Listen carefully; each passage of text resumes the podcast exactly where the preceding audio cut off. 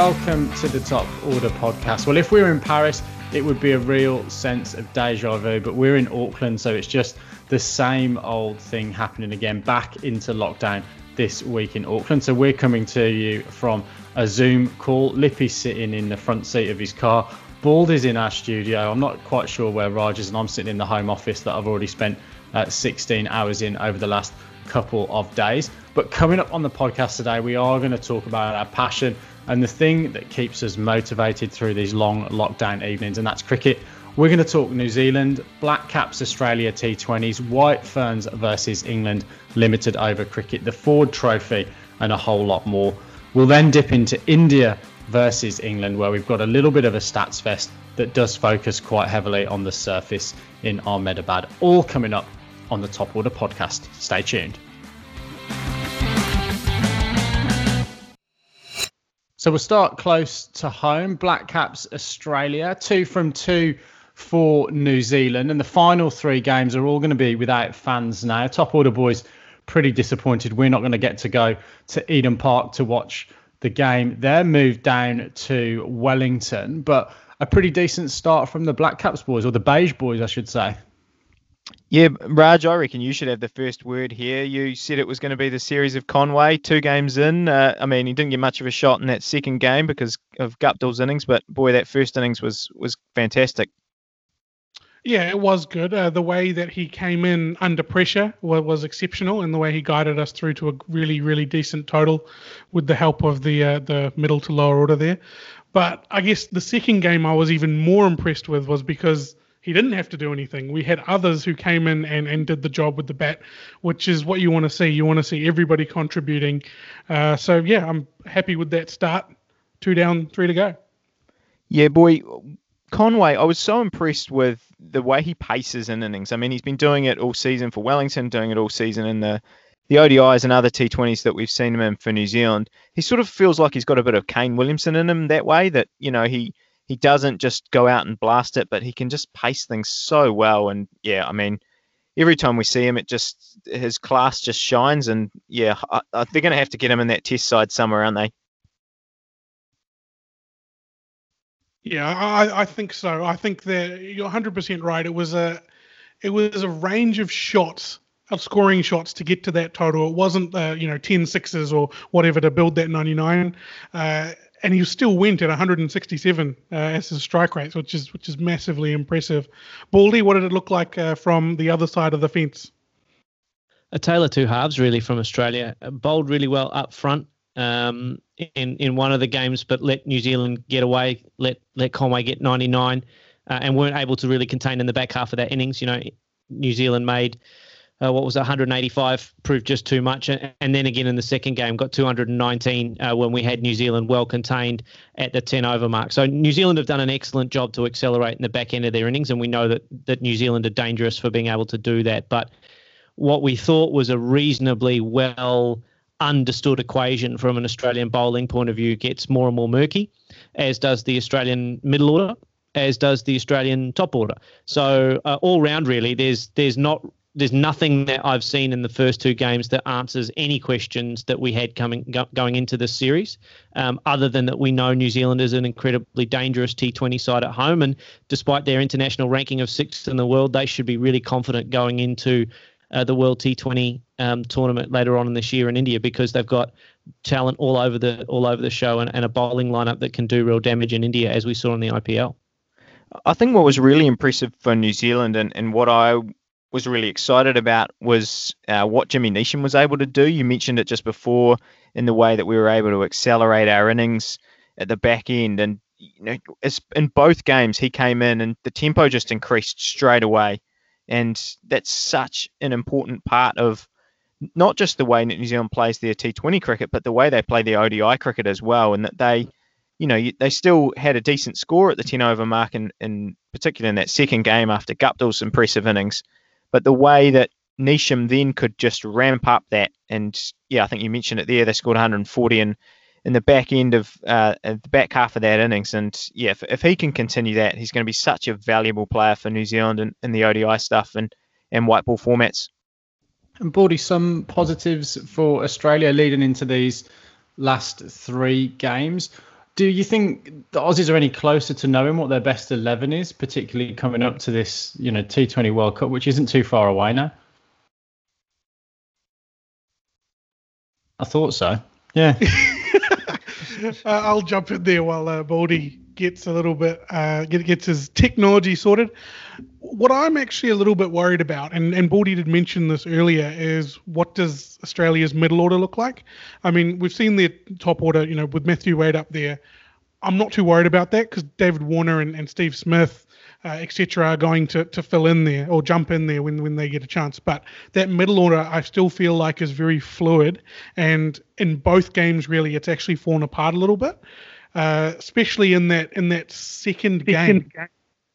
I feel like without Stoinis, Stoinis's innings there, that could have been a massive, massive loss. Mm. Uh, and yeah, I'll throw to Baldy now that he's back. Uh, then we were talking about the middle order woes maybe not being uh, not and, being and, fixed. And Baldy, just whether or not Aussie are any closer to knowing what their best eleven is, with you know not a lot of distance to go until this T20 World Cup. Nothing. And what surprised me really is that they haven't used the opportunity in the first two games to experiment in that middle order as well. Marsh, Maxwell, and Stoinis, relatively well known quantities. The only question, I guess, for Australian selectors must be combinations. I would have thought that you know, someone like Ben McDermott might have been given an opportunity in one of the first two games to to show what he can do in that middle order.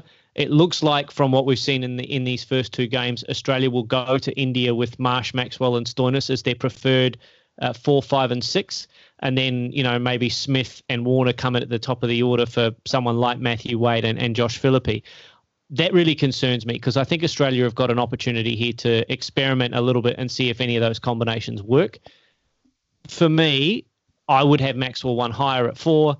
Whenever he's given a more important role to play, he seems to perform better. Uh, when he comes in, you know, with only a few balls to to face, he seems to get a little bit lost, and we saw that in the IPL. Um, you know, for the Kings Eleven Punjab, when he was elevated, he did well. When he had a limited opportunity, he he didn't do really anything at all.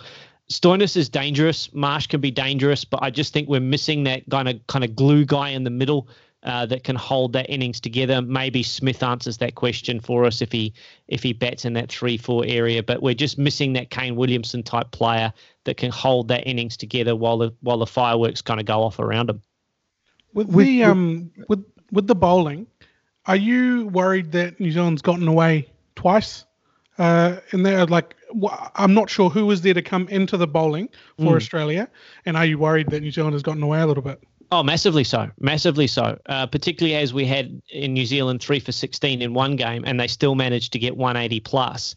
Uh, that's a that's a really big concern for Australia. You look at that lineup with Agar and Zampa; those are the two guys you'd you'd expect to be able to contain in those middle overs. Uh, we still haven't answered the, the death bowling question. I don't think we're any closer to that. Jhye Richardson looked like he was okay up front. Daniel Sams took a wicket up front, but both were expensive in the back end of both of those games. So I don't think our bowling attack has given us any real answers. Uh, my question would be at number seven, is Ashton Agar a spot too high? At number eight, what's Daniel Sams doing there from a batting point of view? Do we need to go with four high quality specialist bowlers and carry an extra batsman given that um, we've got Marsh who can bowl, Maxwell can bowl, and Stoinis can bowl. If we only have to find four overs from those three guys, um, can we carry four specialist bowlers? Baldy, what really surprises me with Mitchell Marsh is he hasn't played any international T20 cricket on the subcontinent. Um, and then you've got a bunch of guys that have gone and fulfilled that all rounder role of Australian descent from an IPL perspective. Mm. Um, and then you know, you're almost burning a spot, and confusion matters when he gets 45 and looks pretty good in a game in, in New Zealand in conditions that are going to be so different to what they're going to face in, yeah, a matter of, of a few months' time. And arguably a very similar player in Stoinis in terms of what it, you know, what option he offers you. You know, a, a top order batter and, and might get you two or three overs in. Yeah, it's it's an unusual one. You know, he played in one game, didn't play in that in that second game where Australia made 215. Oh, you know, yes, he did. He batted right down the order, so he batted yeah, below Ashton Agar at, at seven. So that's an interesting one for me. Um, you know, he did look okay in that 45. Stoinis looked damaging as well. Two low scores for Maxwell, a middling score for Philippe. So that that middle order, they're just trying to work out those combinations by, by the look of it. Um, I'm, ne- I'm, you're never sure with Mitchell Marsh what you're going to get. Are you going to get that consistency in the subcontinent? Because he's always good for one or two good performances over a, a five or a seven game series. Um, we saw the same thing in the IPL to a certain extent. But are you going to get that consistent match winner uh, that you need in that middle order? Someone like Stokes, someone like Conway, someone like Neesham, who can come in and and consistently put performances on the board that make opposition take notice of you. And and we haven't quite seen enough of that yet often enough from Mitchell Marsh, as good as he is. Just circling back around, Baldy, to a question I asked. What what is to come back into the Australian bowling ranks? What does their best four or five look like? Yeah, well, so the guys that are the guys that have played in the IPL and did really well. Uh, Josh Hazlewood did really well in the IPL. He he would be available, you would think, for for the Australian squad. Uh, Pat Cummins potentially, if he if he elects to play all three formats, would be you would think based on his performances for KKR. Again, another strong starter, and and possibly also Mitchell Stark. I think those would be the guys that you would have a look at from that squad. Also in the Test squad, but not considered for selection in in this unit in the all-rounder stakes as, as Moises Henriques. He's got another Shield hundred this week, um, and did really really well for the Sydney Sixers in their um, in their successful BBL campaign, and also Sean Abbott from the Sixers as well, who was in that Test squad to go to South Africa. So there's five guys straight off the bat that would you would think would be in the mix here, and would be looking at guys like uh, Sams, Richardson, and Richardson, you know, what balance um, does that bowling attack look like when you bring some of those five guys almost certainly back into this th- back into this team? And, and, moving back to New Zealand, just before we finish off the segment, uh, I, what do you guys think they do with Kyle Jamieson now? I mean, for the first time in his career, he's really struggled in these first two games. He's actually, you know, he's actually looked almost out of place at times. He didn't know what length to bowl, and and you know for the first time in his career had a real challenge, and someone put him under pressure. Are they going to stick with him for these five games? Do you think? I think they should, and I think the reason that they should is. I actually think it's easier to be a batter in T20. I think the stats would probably back that up as well. He's burst onto the international scene with a lot of success in the longer format of the game. He's obviously picked up a decent amount of uh, crawl as well in the auction that that's just happened. But T20 as a bowler, it's it's a tough place to be when you get hit for a couple of boundaries early in and over because your plan that you thought was going to be the plan, even if you're close to executing, you're just missing those kind of slots by a few millimeters often, and it, and it's getting dispatched. So I think he's going to learn a lot more from being put under pressure than he is potentially from coming in um, and, and actually just continuing the run of form he's probably had in the test match arena and kind of finding it easy. I think it'll be good for him to to come back from that challenge. And I think it would be, you know, when you're 2 0 up with, with three games to go, I think I'd be looking to give him an opportunity to get another three games of T20 cricket under his belt against an opposition that, when they fire, are going to put a bowler under pressure.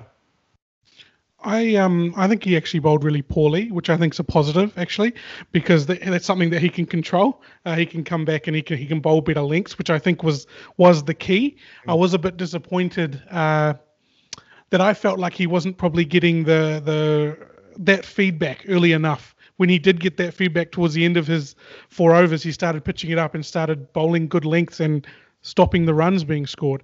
However, he he has he, how he did go for a lot of runs, but he has that point of difference to answer your your question, Stu. He's got that bounce. If we've got someone like Lockie Ferguson with that pace, and then our spinners who are bowling really well, as well as our um, and Boult, I think we've got a great bowling attack there. So I think he needs to be there. Yeah, I'm I'm really pleased that both of you said that actually because I completely agree. I you know your point Binksy around him learning stuff. I, I think when I saw him struggle, I mean you obviously don't want to see as a fan, you don't want to see New Zealand players struggle. But the fact that we've won both those games and he has struggled, I'm actually delighted with that because yeah, I really hope that he can, you know, come back for them from that. That you're not going to go through your whole career being on top and and being in situations that are preferable. So yeah, if I'm I'm really hoping that he can bounce back nicely and then uh, you know push his claim because I don't think he's in our top 11 T20 squad at the moment because you think about someone like Lockie Ferguson to come back, he would be picked ahead of Kyle Jamieson for me, and then you know there's just not many other spots going in that bowling attack. I'll let you. I'll lead you in here, Stu, just with the the New Zealand spinners. What do you make of them through the first two matches? I've been quite happy with them. You know, I, I think both of them both Sodhi and Santner, I don't think they've got too many question marks around them, and in terms of their role in the side and in terms of uh, their performances over the years, I think they've always been pretty consistent performance performers at that level. You know, both of them have got question marks around them at test level, and and you know even at even their their value in our ODI attack, I guess. But you know, they're both. I think if you look at our T20 all-time charts, Santner and Sodhi are, are, both up there, and, and even the, the world rankings in T20, they're they're both up there. So India India is going to be India is what we're building towards. They're going to play a big part there. I'm I'm very happy with how they're going so far. Looking ahead, Stuart, and gazing into your crystal ball for just a moment, do you think New Zealand are going to need one more spinner to go to India? And if so, who's looking the most likely candidate at this point to come in behind Sodhi and Santner, who look like they're the front runners right now? I think they will. They will. They will certainly take another one. I would have thought, particularly if they're going to take 20 people in, in that squad. I mean, Todd Astle was in the the squad earlier on in the season, didn't get a run. I was quite surprised they didn't just give him a run out to see. But uh, I mean, I suppose we all know what he's been able to do over the, the years. Similarly, Ajaz Patel, I think, could could have an argument to be in that squad in the subcontinent, just depending on the balance of of what they want to do.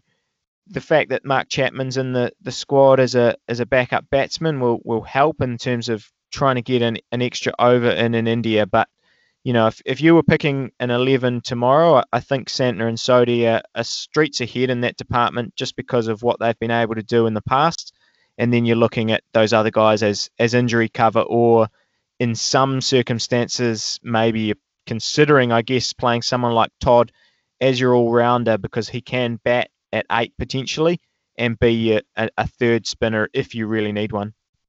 I, I, do feel like someone like Mark Chapman, like you talked about, and we've talked about it before, being there as that third spinner because he's got such upside with the bat. Mm. Also, in I remember when we went to the 2020, I think it was the West Indies one, we mm. saw Glenn Phillips rolling his arm over a lot uh, prior to that game. So I think if you have those two, maybe with a combination of Kane, if if we do need that extra spinning option that has upside with the bat, I think that's the way to go. Lippy will move on, sticking with New Zealand cricket, the White Ferns. So um, England started the tour not in particularly good form in the warm-up games, but managed to get a couple of wins on the board, but then a good response from the White Ferns on Sunday. Yeah, look, I mean, I guess you made the point at the start of uh, the the podcast that this, you know, these next three games for, for both the Black Caps and the White Ferns are, are now going to be without fans and and all in Wellington, and I think it's just such a such a disappointment for particularly the White Ferns, you know, because they don't really get the opportunity as, as as much as the men to play in front of a big crowd, and, and these games were all going to be double headers. So it's it's really disappointing that they're not going to get that opportunity now. In terms of the cricket that we've seen, you're spot on. I mean, those first two games, well, the White Ferns, it just seemed like a continuation from that Australia series. They were just outclassed essentially. The the big guns didn't fire, and England was all over them. You know, we you you look at that England lineup, the big guns, Tammy Beaumont, Heather Knight, Nat Sciver, they just looked world class. And I mean, that's going to be no surprise to anyone who's been following their career. But you know, the, the New Zealand big names just didn't fire. So I guess my question then is, what changed for that third game? Was it was it the the big guns firing for New Zealand? I think so. I mean, you know, New Zealand's. You look at that batting lineup and you see Sophie Devine, Amy Satterthwaite, Satterthwaite and Amelia Kerr in that sort of middle order, and you think, gee, those that's three world class players, and and that's exactly what happened. You know, Amy Satterthwaite, she played. She's not no longer the captain, but but it felt like a captain's knock. It was a, you know, we've been outclassed in this series, and I'm going to just stand up today. She was particularly punishing against spin. She did. There was a chance uh, with the game in the balance. She got dropped on about 78. Could have a tough uh, caught and bowl chance hit straight back at, at Ecclestone, I think. But she just took it in her own hands and, and won the game for New Zealand. And, and Amelia Kerr played that played the supporting role. I mean, she, it's it's funny with Amelia Kerr because think of her as such a, a useful and, and powerful damaging batsman. But then you look at her ODI record, and there's only this was only her third score over 50 in in uh, in ODI cricket admittedly, that's only 37 games, but for someone of her class, you would think that that might be a little bit higher, particularly when, you know, her top score, okay, it was against Ireland, but as a 232 in an ODI, you know, you don't really get that if it, if you can't bat. So, yeah, I, I think that that was the, the key thing. They're, I think they can be relatively happy with how they've bowled in, in most of those games. But yeah, the batting, they, they just be disappointed with the way that they got out. A lot of soft dismissals in the first couple of ODIs and just rectified it in the second in the last game. And I guess it, the reverse for England from 160 for four in that final, uh, or sorry, in that third game, um, to kind of you know collapse and, and really only post that score of 220 from a, a pretty strong position. I think, yeah, batting has, has let them down in that um, in that respect, um, particularly as, as, you mentioned, um, when someone like Beaumont um, and, and Heather Knight as well both get in. You, um, obviously, Beaumont stranded on, on 80 odd, um, but you would have really liked to see Heather, Heather Knight or, or Sciver or even Amy Jones, who I think is going to be a fantastic cricketer, uh, get going in the top of the order for, for the for the English girls. One one thing I did want to mention that that was really positive from those first couple of games for New Zealand was the performance of Brooke Halliday. I think you know, she's a new name to uh, us on the international stage, made her debut back to back 50s in those first two games when when the rest of the side just wasn't performing with the bat. And she, what was most impressive about her is that she just looked really confident at that level, used her feet really well, scored it almost a run a ball on debut. And I, I mean, that's the kind of thing that New Zealand really need. We need that I guess new new blood in there because there are there are players in there that have been in there a long time and uh, Halliday looks like a keeper. So yeah, I'm really I'm really excited and, and, it'll be interesting to see where she sticks. I think she's just been added to the the T20 squad and I think we're gonna you know what what was what we're gonna be watching for in this T20 series is can New Zealand continue that form from the third T of 30 ODI because they've shown glimpses of being able to put this class together and and putting themselves up with the top teams. Now we just need to see it on a consistent basis, and you know this T20 series is the first place that that's opportunity is going to arise. Uh, so Binksy, I see there was a little bit of fire on social media this week with the uh, English men's and women's team. Yeah, look, I think a storm in a teacup, really. Um, English batsman Rory Burns, who let's not forget, been dropped from the England side for that harrowing two-day defeat to India. So perhaps better out of the side than than in the side in in hindsight. Um, yeah, look, took offence to Alex Hartley, um, who made a comment on Twitter that it was nice of the England boys to get the Test match finished before the England women were due to play their uh, their game against the White Ferns. I think he's deleted the t- the tweet since, and I think he's also been reprimanded by the media. Um, but I think if both um, Hartley and Burns reflect on that little spat, um, it was a case of uh, yeah, count to ten before you hit send on your tweet. I think um, for for both of them really. Ill advised, I think, from Hartley, and yeah, Burns should have probably just carried on playing Call of Duty. yeah, so Lippy, do you want to give us a little bit of a domestic update before we move on to Baldy's Stats Fest when we come to talk about this India England test in Ahmedabad? Yeah, look, so um, the the Ford Trophy is uh, reaching the final stages. Wednesday there will be the preliminary final, which essentially is just the semi final. Um, and Canterbury already into that final uh, at the weekend, and I think you know them and Wellington, who are one of the teams in that semi versus ND Canterbury and Wellington have been the dominant teams over the, the past couple of months in domestic cricket, and really we just saw a reflection of that over the weekend. We saw the big guns getting runs, Latham and Nicholls for Canterbury, get both getting hundreds, and then Finn Allen and Tom Blundell powering Wellington toward to a, a record 427 scoreline from their 50 overs. Finn Allen equaling the the fastest uh, uh List A 100 in New Zealand. Wow. Tom Blundell getting 150. I mean, just you know, I guess that's what we want to see, right? We want to see the the top players in in, in New Zealand domestic cricket being the ones who are our top performers. And you know, Finn Allen. I mean, what what a season it's been for him. He's it's his first hundred actually for Wellington in any format. Uh, you know, it sort of sounds remarkable because he's had such a, a great season, but you know, 50 balls to get your 100. He played some outrageous shots. I mean, shout out to New Zealand Cricket for um, getting as much of the Ford Trophy onto their website as possible. You can go on there and see highlights packages. Just really, really top stuff that, that we can get to see some of that now, and particularly with all the Super Smash coverage. So, yeah, very, very, very exciting to to think of what a cricketer he can be. Because I mean, I mean, Raj Baldy, I can't remember him being such a such an aggressive batsman in, in the years past.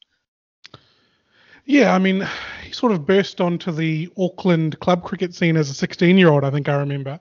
Mm. Um, I never played against him. I think you might have, Lippy, but um, he look, uh, you're right. I don't I don't remember him being that sort of dashing batsman, but he was one of those guys that if we were rained out, we would always go back and, and watch him. I remember doing that a couple of times. It's happened to uh, happen to us, but uh, yeah, I, I, don't know. Lippy, did you play against him? No, I didn't. I didn't. I just I remember him scoring a, a hundred against England A in, in one of those New Zealand Eleven games, and um, you know, just just yeah, putting himself on the scene. I, I sort of viewed him more as a, a, classical, not you know, a classical batsman who could uh, who was more you know more suited at times for the for the four day game, but he's really just taken this role on as at the top of the order and you know, he's he's continuing on his form and, and pushing his claim for to be there in that T20 World Cup squad. So it's exciting stuff, you know. I mean, that's what we want, right? We want these young guys pushing for spots and putting pressure on everyone else. Well, look, I think from the, the little I've seen of him this year, he's a genuine three format player. And I, I think the thing that impressed me most in the Super Smash game that Baldy and I went and, and saw at um, Eden Park was that he knew when to play proper cricket shots and he knew when to innovate and, and play the kind of T20 shots that you you know see associated with that game. And, and when someone's got that ability um, to strike a ball pretty classically with a whether it's a you know a straight drive or a little clip off the uh, clip off the toes, but then also play those kind of 360 degree shots. Mm you know that's going to be something that's pretty difficult um, to defend, particularly with the quality of the wickets that we're seeing in, in New Zealand cricket. We've had an an awesome summer weather-wise, and the decks have uh, have really shown that because there's been some bloody highways out there this year, that's for sure. And a couple of just before we finish that that leave New Zealand shores, couple of just quick shout outs to to a couple of wills who are uh, maybe lesser known on the the inter- international scene uh, for sure. Will O'Donnell, seven scores over 50 uh, in the in the 10 rounds of the Ford Trophy. Excellent effort from him this season. And Will Williams from Canterbury, 11 wickets, top top topping the charts for for uh, for the bowling. Continuing on as excellent form from the Plunket Shield. So, yeah, look look for those, I guess, to be in in consideration for for A squads as we uh, round out the summer in New Zealand. Well, that just about wraps up this segment of the pod. We are going to be back after the break. We've still got plenty to talk about. We've got India, England, all coming back after Raj's favourite noise. As cricketers, we've all had our bails trimmed from time to time, and with DRS, that's the downstairs rainforest situation, we've probably had too many where it's just clipping the stumps.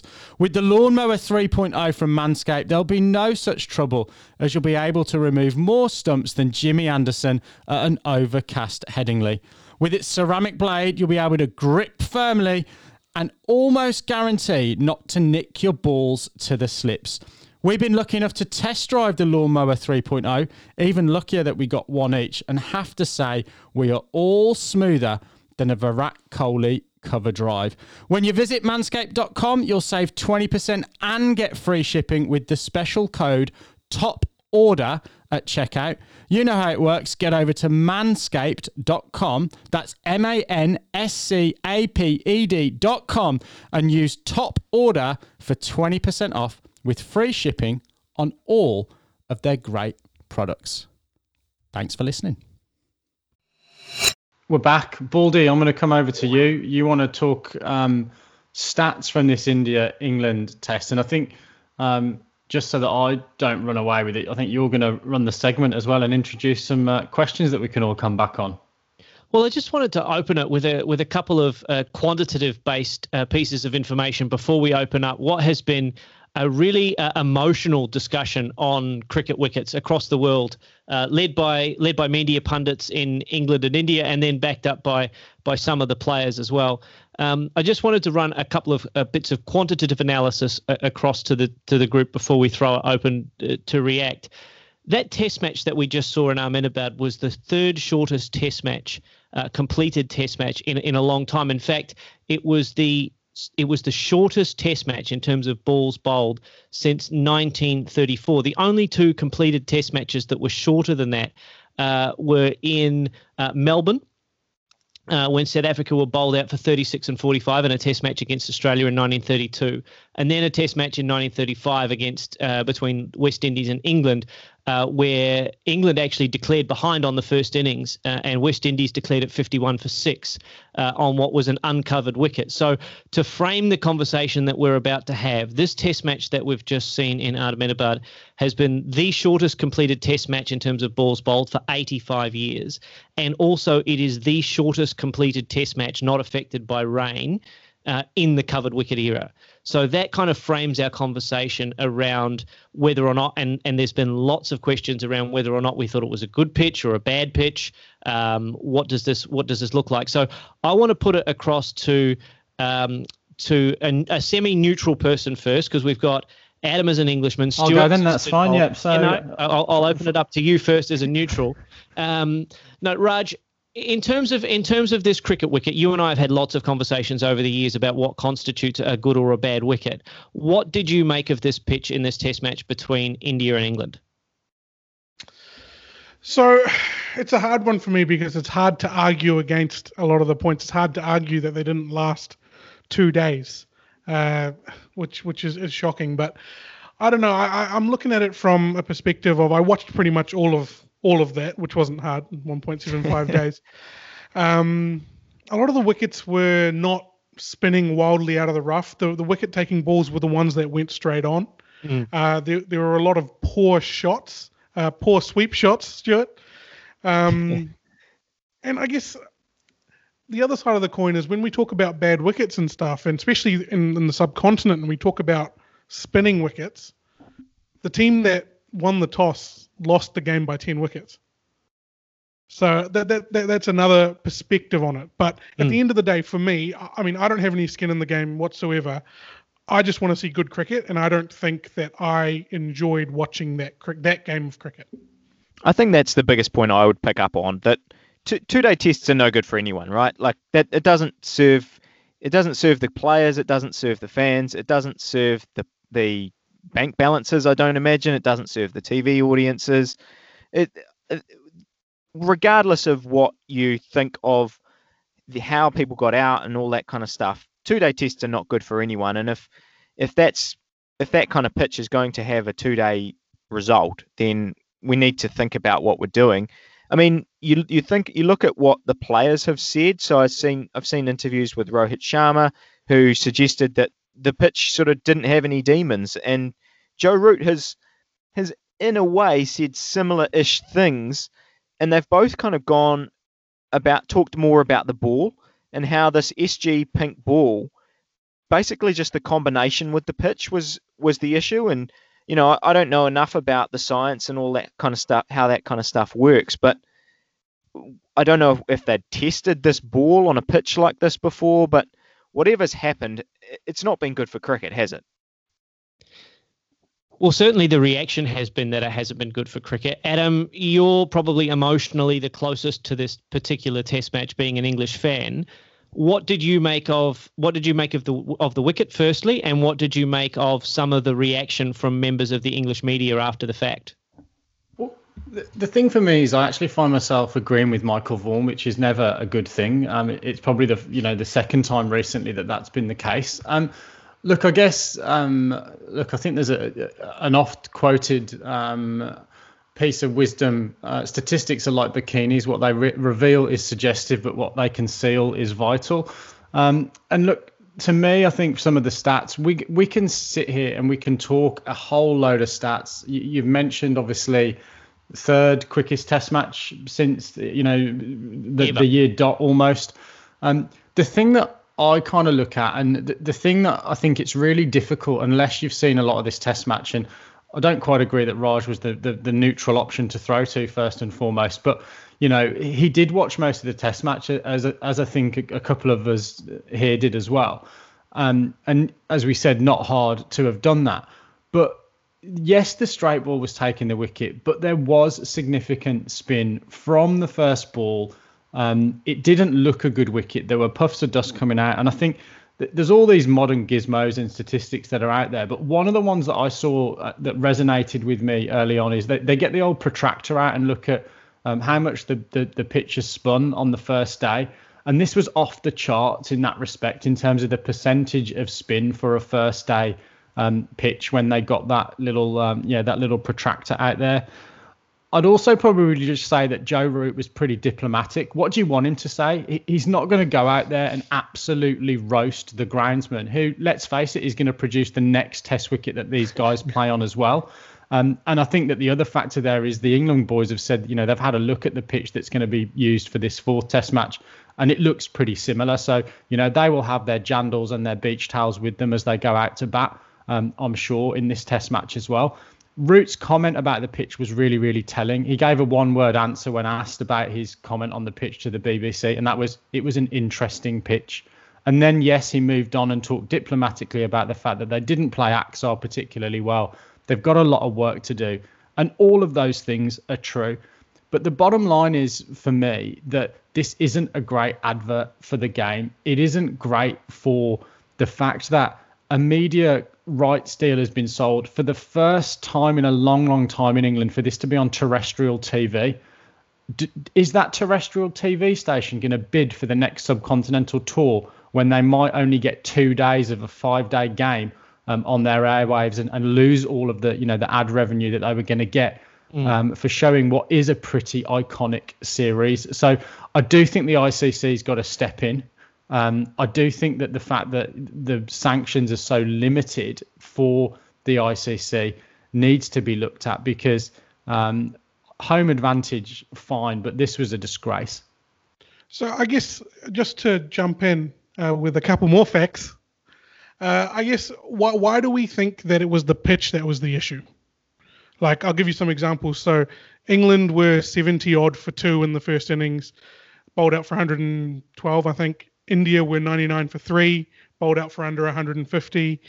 The last time both of these two teams played pink ball tests, India were bowled out for 36 by Australia, England were bowled out for 60 odd by New Zealand. Why is it that? Why are we blaming the pitch for this when there is a, a history of low scores for these teams with the pink ball and in recent times? Mm.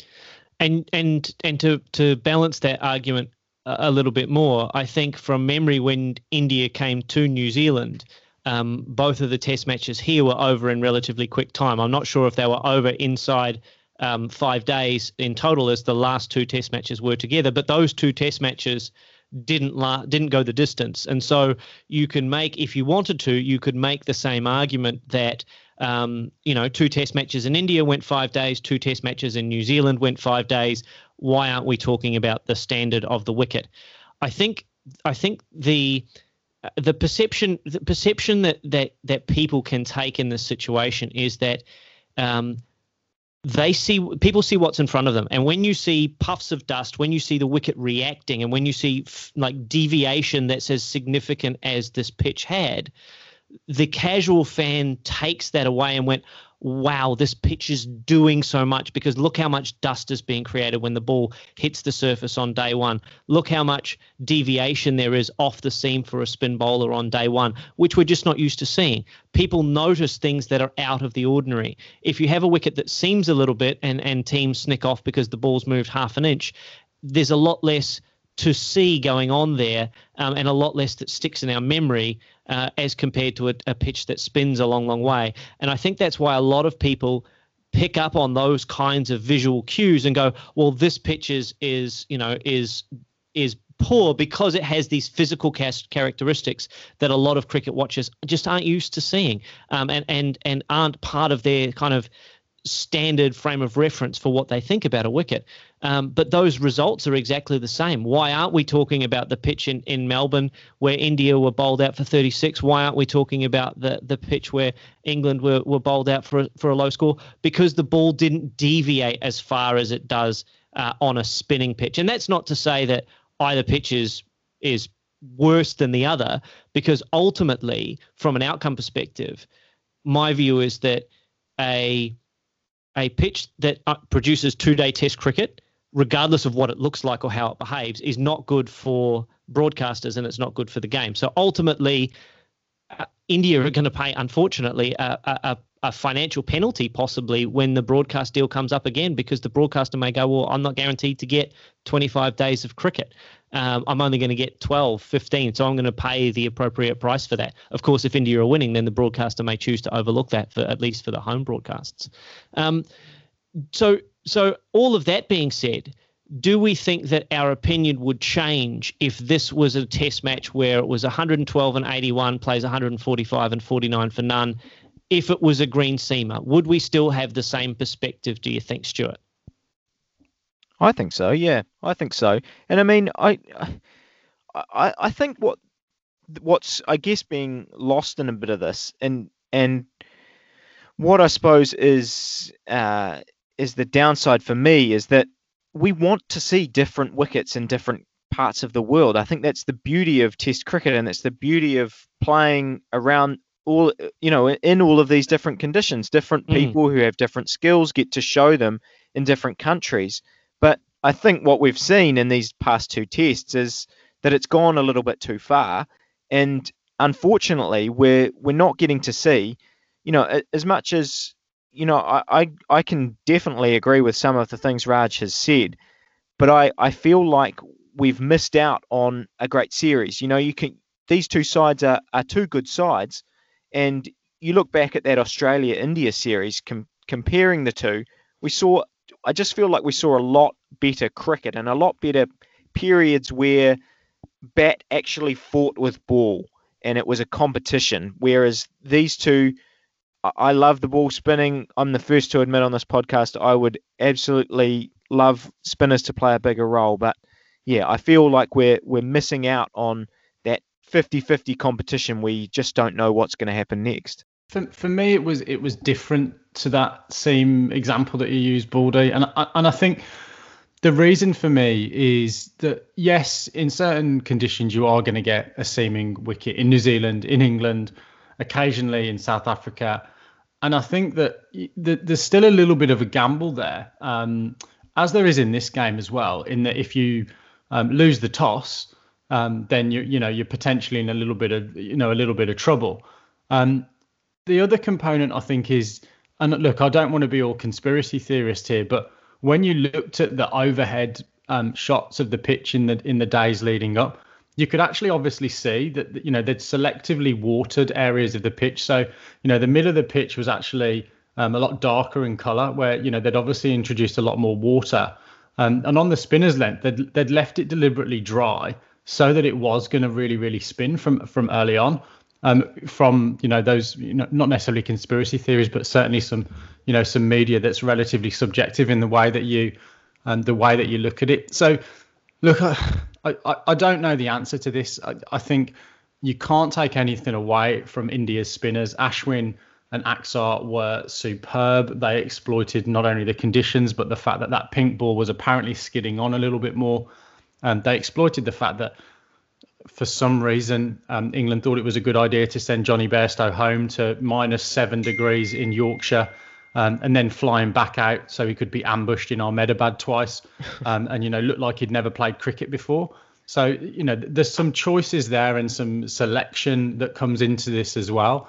But ultimately, I think what it comes down to is that balance between bat and ball, and and trying to be not emotional about it. I just don't think there was that balance between bat and ball.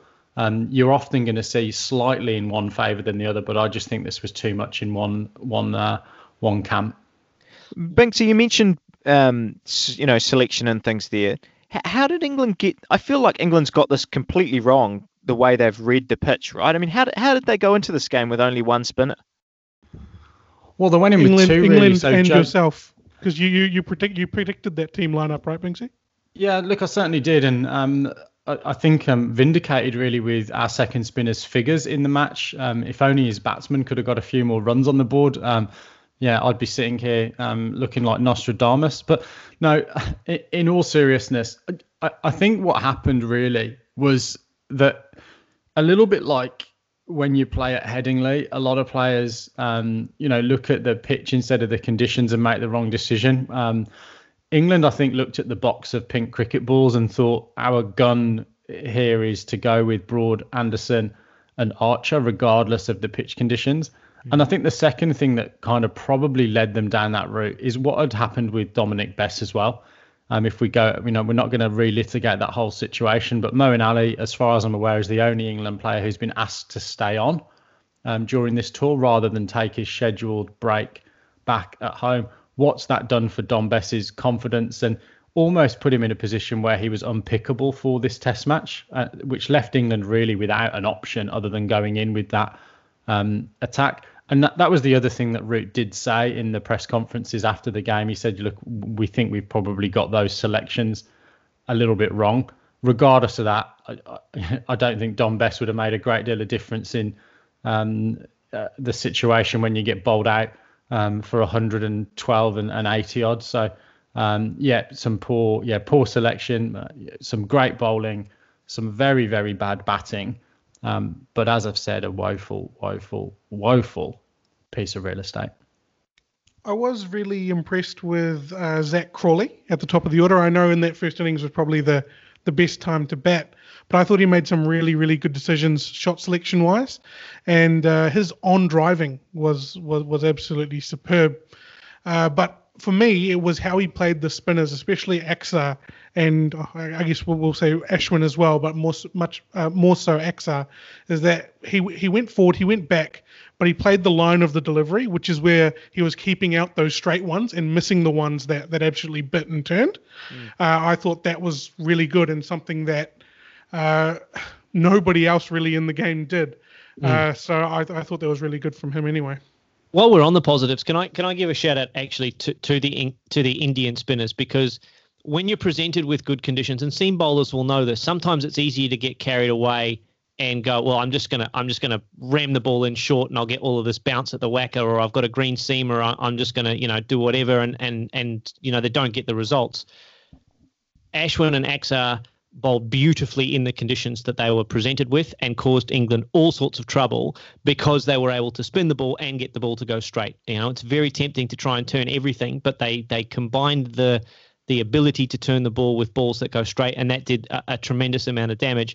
And while we're handing out credit, I think we've got to give a massive credit to Rohit Sharma, who over the last two Test matches has defied all of the statistics that we've talked about and, and, scored several hundred runs on on wickets that uh, you know for everybody else, for all the the mere mortals of the game, very very difficult to bat on. So a massive shout out f- from me to to Rohit Sharma for his 66 in the first innings, um, and then you know not out 25 in the second innings off 25, just showed uh, what positive intent can do uh, in terms of being able to use their feet and, and take the take the, the game to the attack uh, to the bowling side. So um, we, we do have to give them a shout out. Um, just wrapping up on this pitch discussion before we move on to, to other things and, and law changes and whatnot.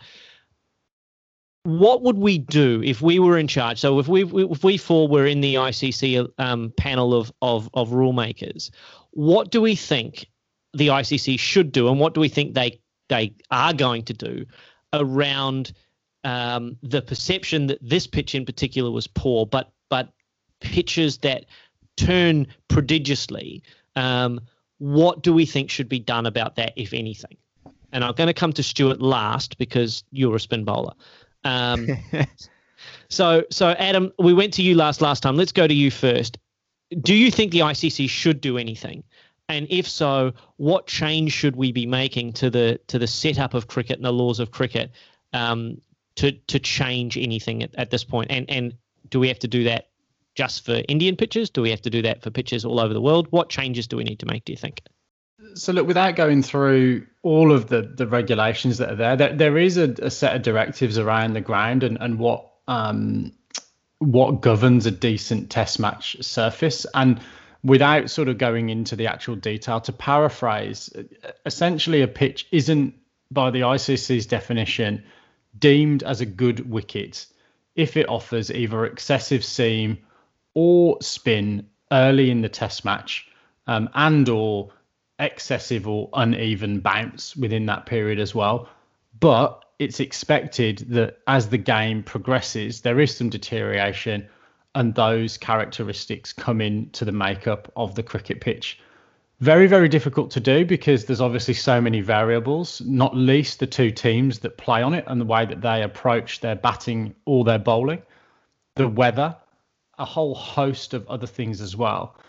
But ultimately, I think you don't want to take away that element of home advantage, but also I think you you don't want to potentially put yourself in a position where we're having this kind of debate around some form of impropriety by the home board. And we haven't even talked about the third umpiring in this test match, which bordered on criminal at some points, um, only seeing one camera angle of key moments in the game. So that for me is the, is the key, is that there needs to be a level of consistency. Um, and absolutely, if England get, you know, Bangladesh or India or whoever it is in May on an absolute seamer at Headingley, we should be having the same conversation when it feels like an ambush. Uh, and, and and that's you know that's what it comes down to um, for me. This list of pitches is listed on the ICC's website. Um, you see the sanctions and you see the ratings for the pitch, but you never see any action taken. Um, you know the sanctions are so limited and toothless by the ICC that it's never going to amount to anything if this kind of thing continues. Um, and it's going to take those broadcast deals to go away before they realise that, you know, they've potentially made some serious mistakes. Raj, should the ICC do anything about this wicket in particular and and and wickets in general? Um, and if so, what should they be doing in your view? So personally, so if we look at the second test pitch, uh, I don't have a problem with that one at all. The second test pitch, uh, sorry, the sorry, the third test pitch, the second spinning one. Uh, the problem I have with it is that the game ended quickly. The ICC or whoever is is judging this needs to make a determination whether it was poor batting or a poor wicket, or good or both, or good bowling, or both. Um, from what I've seen, I think that there was across both teams a lot of a lack of mental toughness around playing the spinning ball. And the big argument that I I keep going back to is that if we did play with the scenario where the away team gets to choose what they do first, England would have chosen to bat, yet they still lost this test match by 10 wickets. I know we're talking about it being a lottery and all that stuff, and I completely agree with a lot of what's been said.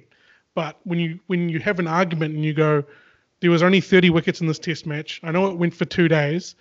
However, we only lost 10 wickets in the game and we won by 10 wickets in, in that fourth innings. Mm. It, it- it's an argument that, that makes sense and has a little bit of weight to it.